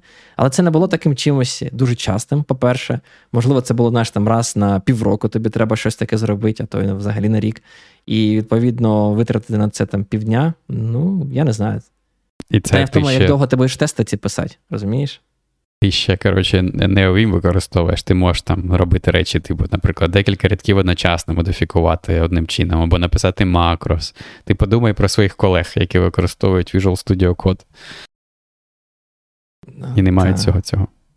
А розумієш, чим проблема? Коли ти маєш можливість легко оновити фікстури, то в тебе є така проблема, що якийсь там не дуже досвідчений розробник е, щось зламає, побачить, що в тебе падає тест, і такий думає, ну ладно, зараз перегенерую фікстури, щоб не падав. Угу. Тебе це не як це не хвилює? Мене це хвилює. Ну, Ти ж будеш потім дивитися на рев'ю, що там взагалі відбувається. Я буду дивитися, тоді я точно скажу, ти що, зараз по рукам дам. А якщо буде хтось інший, хтось таки подивиться, тут тут якась Нормально, фігня, піде. тут якась фігня, нормально, зелений сяй, значить, значить, це працює. Тому я не знаю, я трошечки та, обережно. Але в принципі, так, да, я розумію. Мабуть, це непогана порада. Але знову ж таки, в, в пріоритетності серед інших порад я б його там опустив би кудись туди інше. Багато інших речей набагато важливіше. Там 13-та порада, пане mm. Роман. О, Мені дуже сподобалось. Так, там от те, що ми згадували, коли окремо є оці от файли, да, то часто вам хочеться, щоб було два файли, там, типу, вхід і вихід. Там JSON і JSON, наприклад. Да, Вони можуть бути великими, але воно якось так дивно виглядає, коли там у вас є директорія з цими файлами, і вони, типу, окремо. ну, Ви не можете мати один на один тестовий випадок. Да, Вам треба мати два, і, наприклад, там. Казати, що якийсь там префікс визначає цей ідентифікатор тестового випадку, а далі там якийсь underscore response, underscore request, да, і це от відрізняє вхід від виходу. І потім ви там вашому тесті робите, ну, не парсер, да, якийсь код додатковий, який підвантажує ці файли, і потім там передає на вхід щось, да, там, читає вихід порівнює з еталонним виходом. Ти так розповідаєш, наче ти прямо поділяєш. Е, Я я просто можу повернутися до того прикладу, так. який я казав з персентілями. Тобто, те, що мені не подобається, як як у мене зараз в цьому pet проджекті зроблено, що в мене, знаєш, в мене, типу, тестові дані, оці датасети, вони як в, в окремих файлах. Але в тому ж файлі, через те, що він в мене дуже простий формат, просто на по одному числу на рядок, і більше нічого там нема, mm-hmm. окрім коментаря, здається, а, то я не можу в тому ж файлі задати еталонні, наприклад, значення персентилей. І я зараз їх кладу прямо в тест. І в мене, знаєш, в мене тестові дані окремо, а, а персентилі так. захардкоджені прямо в тесті. Тесті. І оце мені не подобається. Так, я так, просто дивлюсь на оцю штуку і думаю, блін, я хочу так зробити, щоб воно може використати ти. А, ми може, блін, ми саму пораду не сказали, да? Там можна, коротше, порада в тому, що щоб якось е, злити ці два файли в один. Коротше, вони придумали дуже простий текстовий формат, який нагадує, як працює tar архіви, тільки простіший для текстових файлів. І там, типу, можна спеціальним синтаксисом сказати, що оце от початок першого файлу, там оце початок другого файлу, і потім є в них вже написаний парсер, по якій вони, ну я не знаю, до речі, чи в самій стандартній бібліотеці, чи просто як окремий модуль. Я так зрозумів, як... що да, це стандартно, бо вони багато тестів самого Go на цей TXR е, приписали. Mm, може, може, да. І от, і коротше, можна завантажувати таким чином один файл, який, типу, в пам'яті перетворюється вже на декілька файлів, і ні, а на файловій системі один. І, типу, так зручніше писати, у тому сенсі, що у вас одночасно один тестовий випадок в одному файлі в якому можуть бути підфайли такі собі. Пане Роман, ну, там пан це, Нікіта це, порадував, каже, каже, що тримати такі випадки в JSON чи YAML, що в тебе простенький файл. JSON і YAML зробив і все нормально. Ну так, можна, але потім я ж кажу, напишеш на расті, тоді тоді ще треба якийсь парсер JSON одразу коротше, брати з собою в тести. Зразу напишеш свій JSON парсер, що там. Що там, да? Взагалі не проблема. Ну, в принципі, можна, я згоден, але мене просто що привабило, що мені хотілося, знаєш, ну, для цього випадку, мені хотілося щось дуже просте, щоб датасет я цей міг там змінювати, чи новий просто mm-hmm. скопіювати звідкись. Um, тому, Я, да. до речі, так, я, якщо чесно, не дуже сильно був. Е... Мені не дуже сподобалася ця ідея ідея TXStar. Знову ж таки, придумали якийсь е, свій формат, незрозуміло навіщо. Існують тільки е, для бібліотеки Go, для якихось тестів. Ну, не знаю. Тобто, якщо б це хоча б навіть була утилітарна штука, типу утилітка суто для тестів, яка може бути імпортована тільки в тестах, а в них вона частина прям, прям стандартної бібліотеки. І вона якась дивна. Тобто, в мене одразу багато багато питань. Як там робити там екранування, ескейпінг, як зрозуміти, що там, де ти пишеш новий файл, це не є, це є дійсно новий файл. Ти ж бачив там всі ці приколи, які вони писали, про те, що якщо ти хочеш, щоб е, е, в тебе да, там Newline не був, давайте поставимо е, цей такий. Причому два символи текстових. Я спочатку думав, що це байт. Оце, знаєш, як е, каретка і D. Угу. Ось такий от. Я думав, що що це якийсь байт спеціальний там за за межами цього ASCII. А, Ні, це просто текстом ти пишеш таку штуку. Типу, якщо воно наприкінці строки, то воно буде трактувати, що не потрібен newline да, на кінці. Е, це не, не частина формату. Він так і сказав, що цього всього формат не описує. Це, типу, якщо тобі потрібно, ти вже свій парсер модифікуєш. Так, ну як, типу, у них функція кліна, так розумію, вона стандартна чи ні?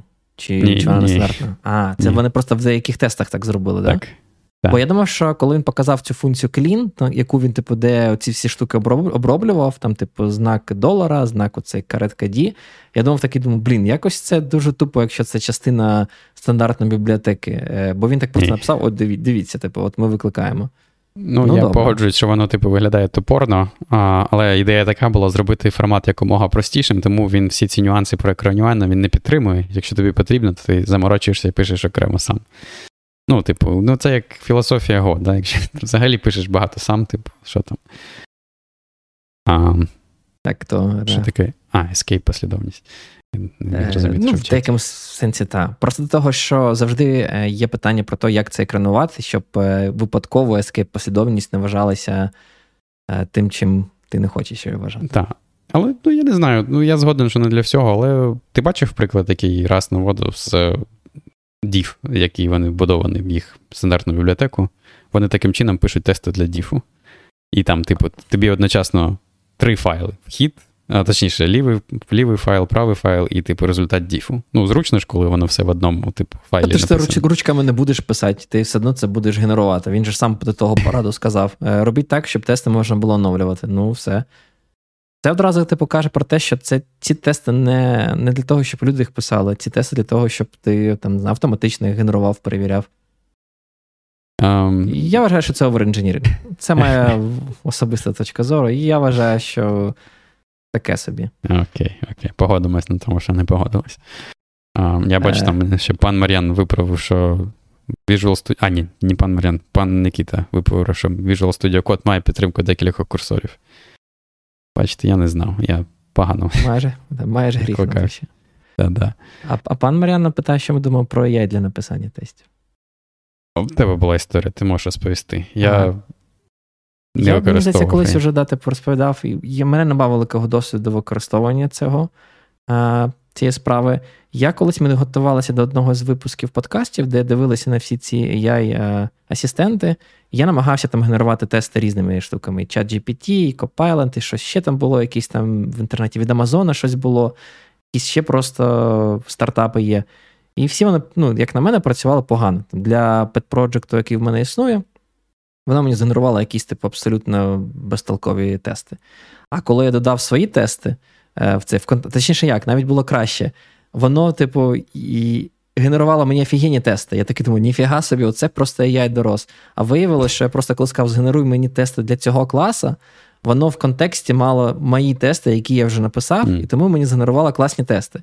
Коли я пішов і видалив свої тести і попросив заново згенерувати тести для цього класу, він мені якусь фігню написав. Там реально було дуже схоже на такий, не знаю, як property-based тестінг без, е, без великого смислу без великого сенсу. Ці всі edge кейси, коли ти повинен думати про те, що а як повинна система, чи функція, чи клас там функціонувати, коли ти подаєш там нестандартний вход, там не знаю, порожній масив, якісь негативні числа, чи там за якимись межами, то всього такого ну, особливо не було. Тому я був е, роздосадований. І я ще не не, не врятую нас. А, Що там? Не той. Так, пане Роман. Давай рухатись далі. Так, так, треба щось ми на 45 хвилин не вийшло, як завжди. Обманули хлопців всіх, хто нас слухає. А там, ну, можемо швиденько. Правда, 14 була про те, що можна використовувати, типу, анотації для існуючих форматів, щоб отримати таку собі міні-мову, типу як DSL для для тестів. І там був приклад, ем, два приклади було для тестів для тайп-чекера на Go. Go самого, я так розумію, компілятора вони там писали. І там, типу, тести, ну, коротше, що, як ніби код, який би ви могли написати, да, як на нього має відреагувати type checker, наприклад, має там видати помилку і яку саме помилку. І що вони мають на, на під, розуміють під цим міні-мовою, це, наприклад, як вони помилки в тестах пишуть, вони, типу, там написали відкритий коментар через слеш зірочка. До речі, мабуть, нема до такого в Go, там, мабуть, ці просто слешами. А, І текст помилки всередині цього коментарю. І знову ж таки, парсер в тесті він зрозуміє, що треба вичитати цей приклад, передати на вхід там тайпчекеру, запустити якимось чином, і треба, щоб він видав помилку. Ну, таке, я не знаю. Також. А... Мене знаєш, що процес не подобається в цьому всьому, особливо у випадку Го. Бо це вже був його приклад, там третій або четвертий, і воно все дуже неконсистентне. Тобто вони погодились всі, що ти дуже класно писати свої якісь парсери і бути креативним. Але по факту виглядає, що в тебе тупо різні куски стандартної бібліотеки тестуються абсолютно різними штуками.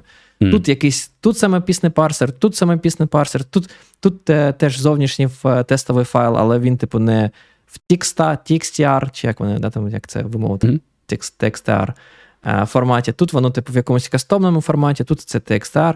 І ти таки думаєш, ну блін, ну якось я. Тобто, якщо я, от сторонній контриб'ютор, прийшов на цей проект, і мені треба там пофіксив баг, хочу написати тест то мені треба йти і вивчати, як цей тест, з яким форматом працює. Це навіть, ну, як на мене, трошечки антипаттерн, що в тебе для вирішення однієї тої самої проблеми існує багато вже тулінгу різного.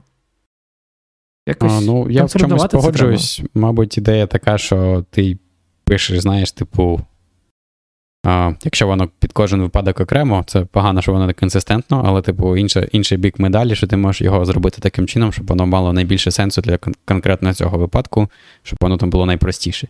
Мені здається, там наступний приклад в цьому плані кращий, що якийсь там калькулятор написав раз, ой, раз, Роб Пайк написав калькулятор, який називається Ivy, і ви можете йому там давати на вхід якісь вирази там довгі, да, а він їх обчислює. І там тести написані на такому DSL, де рядок, який без відступу, це вхід, а наступний рядок з відступом це який очікується вихід, наприклад.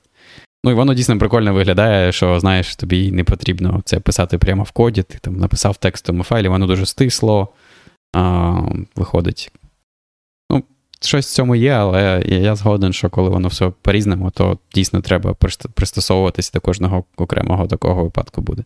Вони просто люблять писати свої парсери, принтери і взагалі писати код. Тобто, чим більше коду на Go, тим краще. Все все зрозуміло. Е, Що там далі? А, тільки сказав, да? 15-та порада про те, що пишіть свої парсери і принтери для того, щоб спростити тести. О, знаєш, що мені, до речі, сподобалося? Там був такий цікавий приклад. Я не певен, що я його правильно зрозумів, що там мається на увазі, але там було щось на зразок, там якийсь є deps.dev. Це як. Я не знаю, що це як crates.io тільки для Go, чи що Походу. це? Походу. Коротше, це як якийсь репозиторій, да, там Go залежності, може пан Нікіта знає. DepsDev. DepsDev. А, чи ні? Чи Understand your dependencies написано. Ні, це інше, так. Да. Deps.io, мабуть, чи, чи як. Ну, DebsDev я точно знаю, що це. DebsDev це просто інша штука, яка різні репозиторії е, вміти поаналізувати. Ти можеш там будь-яку бібліотеку е, знайти там Python, Maven, щось на Go, mm-hmm. щось на Rust, і воно тобі mm-hmm. буде показувати дерево всіх залежностей, там версій тощо. А там Знаєш, було просто що мені сподобалось? Мені сподобалось, що там в тесті, що їм потрібно було, їм потрібно було, ну, я не знаю, яку там вони базу даних використовують, але їм потрібно було заповнити там якісь таблички рядками, mm-hmm. і потім запустити якусь там логіку тесту, подивитися, що на виході. І мені і воно виглядає таким чином, що як саме це там заповнити табличку рядками. Да? Ну, там, Ти можеш уявити, що треба написати якийсь там insert, коротше, правильні колонки, там правильному я не знаю, правильний API, там, як це виглядає там Go. Я взагалі, до речі, не бачив SQL на Go, як там вони використовують. Але а в, в них вони зробили такий. Парсер. От, вони зробили ну, свій звісно, парсер. парсер, да, свій DSL, і він виглядає як така, типу, табличка в текстовому вигляді, там, спеціальною, типу, в спеціальних лапках. І, ну, ніби ви там робите pretty термінал, і ви заповнюєте цю табличку текстовому вигляді. А потім вони там використовують коротше, купу всього там в цей а, частину бібліотеки, з Go, яку використовує Go формат, яка вміє типу, зробити парсинг цього коду на Go, пройтися по типу, абстрактному синтаксичному дереву, знайти, де оці от, де оця от штука в них там задається в цих лапках. І я так розумію, переписати її на код, який потім заповнить табличку. Ну, виглядає дуже стисло. У цьому плані воно виглядає прикольно. Мені здається, це капець. Ну, типу, от мені це, якщо чесно, просто підгоріло. Я дивлюсь на це, думаю, блін, серйозно. Ну, тобто, ви стільки, я просто розумію, що це багато коду, ну насправді. Для того, щоб, типу, ну, split строки, розпарсити, це ще півбіди.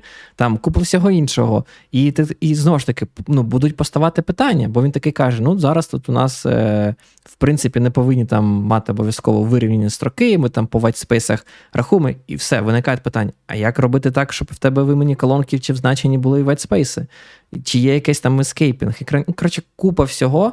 Що якщо в тебе значення newline буде мати? От Що що робить? Типу просто slash n? Добре, хочу я slash n зробити.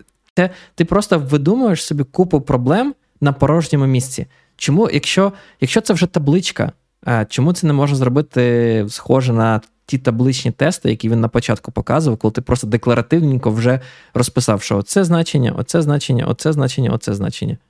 Чому так не зробити? Просто таблична, не треба вже парсити. Це вже розпаршено.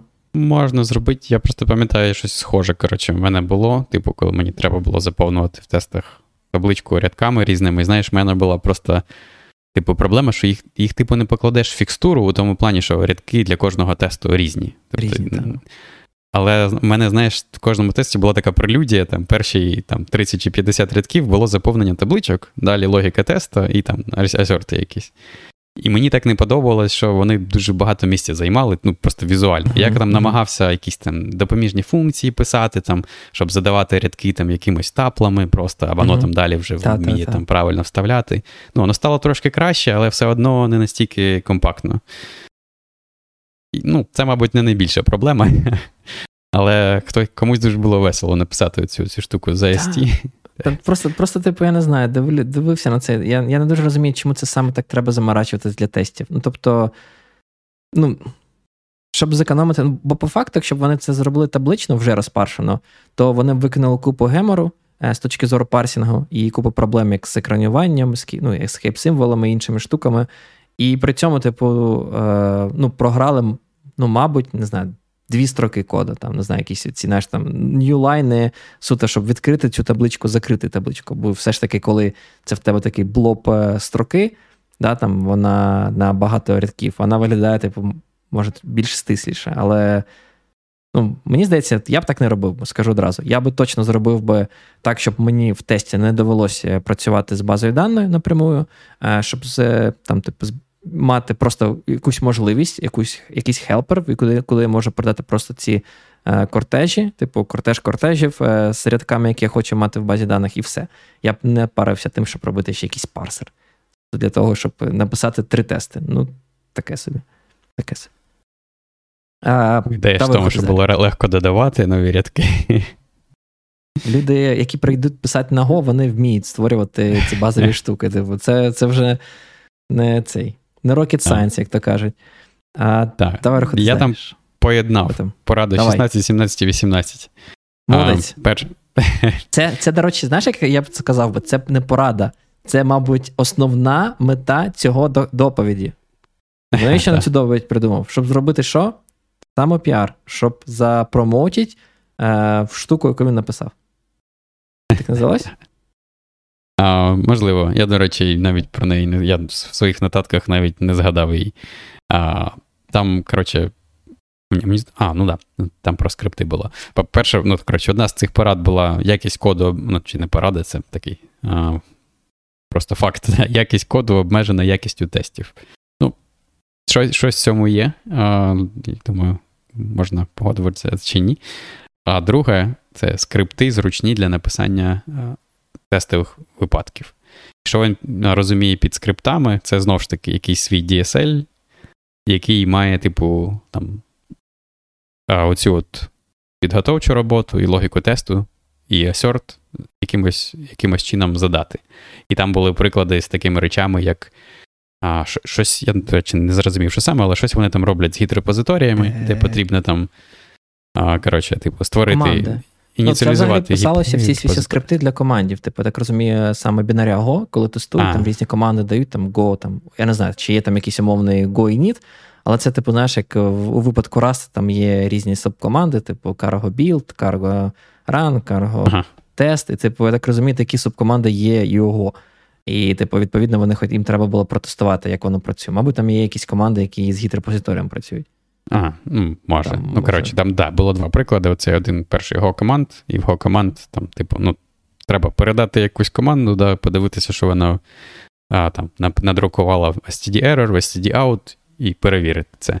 От, І в їхньому DSL можна передавати різні речі, можна сказати, ага, STD-out має бути таким, STD-error має бути таким, а тут має бути помилка. Там такий код має повертатися. А, Ну, знову ж таки. Ні, Чи ну, це обов'язково? Ні. Мож, мож, можна було те саме запитати табличкою, але так воно ну, виглядає частіше. А... Е, частково тут, мабуть, залежить від того, як багато таких тестів, якщо чесно. Я, я, мабуть, зараз так зрозумів, що Е, якби я, умовно кажучи, писав свою там CLI бібліотеку, яку я умовним там не знаю, екзеком, типу, запускав би там е, в окремому процесі, захватував би стандарт error, стандарт output, і потім би порівнював, mm-hmm. мати якийсь там умовно DSL в окремих файліках, в окремих тестів. Ну, непогана ідея. В принципі, бо знову ж таки, ти розумієш, що якщо це типу CLI для якогось застосунку, скоріш за все, він буде мати дуже багато тестів, Мати ці всі тести в одному тестовому модулі буде взагалі нерелевантно, дуже незручно тощо. І мати якийсь такий DSL ну, непогана ідея, в принципі. М- можна собі уявити, якщо в тебе там, не знаю, тисяча тестів таких, чи більше тисячі тестів, то норм. Але якщо в тебе там, умовно, тільки 10 тестів, ну і мені здається, це от щось зайве. Типу, на 10 тестів писати свій DSL. А я от, мабуть, поки поки ти говорив, я, мабуть, зрозумів, чому чому це не вийде в табличку, бо, типу, кількість кроків може бути різна. У вас може бути там, треба підготовча якась робота. Це не просто там вхід для го команд і вихід. Да? У вас там може бути ще там 5 команд до того. Оточення, так. Після того, да. І от саме у цьому плані цей DSL, типу, прикольний, що він дозволяє дійсно а, це все стисло і так загально, типу, написати в окремих файлах, а тест буде сам ну, це ну, тест вже буде розуміти, як цей DSL вичитувати і виконувати. Да? А, Щось в цьому є. Я просто в мене в іншому пет-проєкті, коли там якісь команди я дебагеру передаю, там це дуже зараз погано виглядає прямо в тестах, і можна можна, можна спробувати так написати. Так, так, можна. Тобто, насправді DSL можна писати такого роду навіть для звичайних тестів, навіть якщо ви не робите окремим скриптовим енджином. Ти можеш просто зробити тест, який параметризується такими строками, які мають умовні команди, і вже твій тест е, буде ці команди там парсити, якось аналізувати і щось робити, там, типу, виставляти зміни mm-hmm. оточення тощо. Тобто, для того, що в принципі DSL він не обов'язково про зовнішній файл. Він, в принципі, може так, так чи інакше існувати навіть в самому тесті. Вони просто тут тест-кейси виділили по окремим файлам. Ну, знову ж таки, от, до речі, от для Go команди, мені здається, воно непогано виглядало. Тобто, мені здається, це дійсно нормальна ідея, коли ти так уже пишеш багато різних типу команд, які можуть там щось робити е, з файловою системою, з, з чимось чим іншим, е, там ініціалізувати git репозиторій. Воно виглядає нормально. Це як знаєш, така вже сесія. Ну, скажімо, шелу в деякому аспекті, е, і ти щось запускаєш, і потім перевіряєш. Це виглядало нормально. Просто Деякі інші ну, приклади мені здавались mm-hmm. трохи надуманими, трохи зря. Mm. Так, це залишилось дві поради, буквально. Він, він до речі, порадив, е, перепрошую, що перебив. А, він порадив просто цей скриптовий штуку. Він каже: ми тут взагалі цей Go, а, а, да, для Go, GoKMD, для Go команд зробили цей такий скриптовий енджин, і вони його навіть е, він, е, так розумію, в себе, як свій проект оприлюднив, пошерив і сказав: типу, захочу всіх го розробників використовувати його цей скриптовий фреймворк для тестування. Не знаю, правда, чого, скриптових е, штук, типу CLI, виходить. Ну, бо це здебільшого про CLI, там там ці всі команди.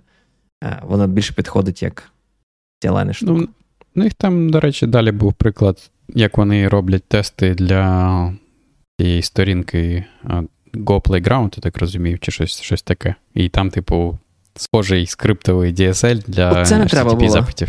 Це, типу, якщо чесно, я подивився, в мене там стільки підгорало, коротше, але давай вже про це поговоримо. Е, давай попередньо, там 19-й пункт був е, це про те, що треба покращувати ваші тести з часом.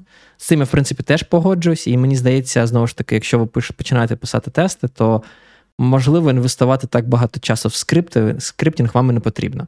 От коли у вас вже буде там сотня тестів, ну, можливо, вам тоді буде більш зрозуміліше ті час, ті е, штуки, які повторюються, і як можна типу, покращити читаємість тестів, е, підтримку цих тестів, і вже там зробити якийсь там певний рефакторинг і повиносити там певні тест-кейси, якісь такі скриптову репрезентацію цих тест-кейсів. 20-й е, і останній пункт це коли він сказав, треба цілитись на continuous deployment. І такий можеш подумати, до чого тут continuous deployment? І він типу пояснив це, тому що а, якщо ви не хочете мати continuous deployment, то це означає, що ви не довіряєте своїм тестам з якоїсь там причини. І він каже, що треба цілитись на continuous deployment в тому сенсі, щоб ви довіряли свої тести. Тобто, якщо у вас є якісь там реальні бізнес-потреби, чому ви не можете автоматично деплоїтись там, не знаю, на кожен pull request чи ще щось, то все одно, типу, ви повинні настільки довіряти своїм тестам, щоб вам було комфортно це робити. Щоб ви не сказали, ой, я боюсь, що що там щось розвалиться, тому давайте не будемо деплоїти п'ятницю ввечері, чи Ні, ну, щось це таке. Логічно в тому плані, що, ну, типу, якщо ти не довіряєш тестам, що ти що саме ти додатково перевіряєш, коли ти робиш деплоймент? І чому це щось не можна записати як тест автоматичний? А, Він просто наводить цікавий такий приклад е, про те, що от у них є сайт з документації для Go, да? чи чи основний сайт Go. І говорить, у нас тут continuous deployment, ми тут одразу після деплоймента Знову ж таки, використовуючи DSL і кастомний парсер, і купу всього, такий скриптовий підхід, ми тут можемо тестувати, що наш сайт працює. І в мене, до речі, було прямо багато. Цей, мабуть, поінт, до якого в мене претензій більше, ніж до будь-якого ага. іншого. Ага. Не знаю, в тебе такого не було? Тобі все Та окей? До 20-ї пради я вже звик до DSL і парсерів, тому мені вже було норм. Ні, в мене там, типу, взагалі і про тестування, і до DSL і парсінгу. По-перше, вони там тестують цей DSL суто http специфічний. Тобто, зроби там запит, е, http запит на таку-то сторінку, на такий-то URL, подивись на відповідь. І для вирішення цієї проблеми вже існує 100-500 DSL, 100-500 тулінгів. Тобто навіть імплементувати нічого не треба. Там Перше, що мені в голову там прийшло, насправді, з тим, що я стикався, і хотів, до речі, використати на одному з педпроєктів, ще не дійшов, це Hurl, чи Hurl, чи Hurl. Е, які на Расті написано. використовували на Python написано. Е, Блін, Габі. Габі, точно. Так. Але є такий Хюрл, мені здається, Хюрл доволі таки прикольний. На жаль, не може кинути посилання. Ну зараз може спробую якось ось так. Не хоче кидатись посилання, прикинь. Е, в чат. Чи чи хоче? Ти можеш скинути? Я знайшов, здається. А, ні, мабуть, скинули зараз. Все, скинув. Okay. Hurl Dev. Це, коротше, проект на Расті, який таки теж має сценарії е, в такому DSL, де ви пишете, який запит треба зробити, і що ви хочете перевірити. Він там має вже купу плагінів, як перевіряти JSON відповіді, там, не знаю, YAML відповіді, е, XML відповіді, там ISO підтримує, там і GraphQL дозволяє також е, запити робити. Коротше, купа всього. Mm-hmm. Під капотом вони використовують curl, тому типу і назва така, і вони типу радять якраз таки це використовувати як такий декларативний спосіб тестування. Це перше, що мені в голову прийшло насправді. Таких проєктів більше. Я я бачив навіть більше. І типу, тут типи просто взяли, не імплементували своє. Ну, весело, дійсно. По-друге, деякі речі, які вони тестували для цього сайта, ну, як на мене, трошки дивні. Тобі не здалося? Як я, там якісь баги. Він там просто типу, показує, ми тут кожну багу тестуємо. У нас колись там, не знаю, автор якийсь не рендерився, там умовний, е, не знаю, Михайло. Ми перевіримо тепер, що Михайло на сторінки авторів, типу, є. А інших авторів не будемо. Ну вони ж завжди рендерились. Ну, типу, що їх перевіряти, правильно? Mm. І це якийсь типу підхід, ну, як на мене, дивний. Чи він там каже: у нас колись там файл, цей contributing.markdown е, з гіт-репозиторія роздавався http сервером. Ми це поправили, написали тест, який тепер перевіряю, що він не роздається. Це теж таке ну, трошки частково mm-hmm. дивний тест. Знаєш чому? Я просто no, ну, колись теж так про це думав. Безліч інших файлів. Так, да, я купив безліч інших файлів. І, типу, як довго ти будеш його, ну, типу, чому ти інші файли не перевіряєш? Ну, Тобто, на мене це якесь таке половинчате рішення. Тобто, воно, ну. Доволі таки дивно. Тобто, з одного боку, це класно, що ти написав тест перевірити, що баг по фікшн, але з іншого боку, ментеніть такий тест безкінечно, там, не знаю, роки, це теж якось не має сенсу. Получається, ти тестуєш те, чого ти, в принципі, не очікуєш. Ну, тобто, ну, до того, що в тебе це все одно, що тестувати е, просто якісь, е, не знаю, перебором рандомні штуки. Це дивно. А що б ти тоді робив? Ти б зробив би якусь золоту відповідь і там, я не знаю, такі речі, як дати, да, там просто заміняв би регекспами. Е, ну, залежить від того, що хочу тестувати. Там. Типу, ну, типу, що, того, що деякі речі в них просто... правильно рендериться і віддає там 200. А вони ж не перевіряють. Вони перевіряють тільки там, не знаю, просто строку одну. Там каже. Ні, я роз, я розумію, розумію. Ну просто як це перевірити краще. Питання в тому, типу, що ти хочеш перевіряти. Наприклад, якщо б це в мене був статичний сайт, а я дуже сильно підозрюю, що в них це статичний сайт.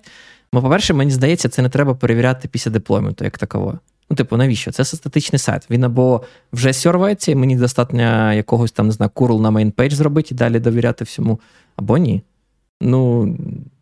Бо, по-перше, ну, вони просто не перевіряють кожну сторінку, наприклад. Ну, типу, це якесь дуже дивне тестування. Um, Як ну, би ти тестував? Я в цілому погоджуюсь. static, е, static сайти? Я не знаю, я ж таким не займаюся. Я я колись щось подібне робив, але я не можу сказати, що мені сподобалось. У мене було щось на зразок золотих відповідей, які я міг там модифікувати трошки ті, ті, ті частини, які динамічні, і там як дати. Але виглядало так собі, чесно кажучи, тому я не знаю.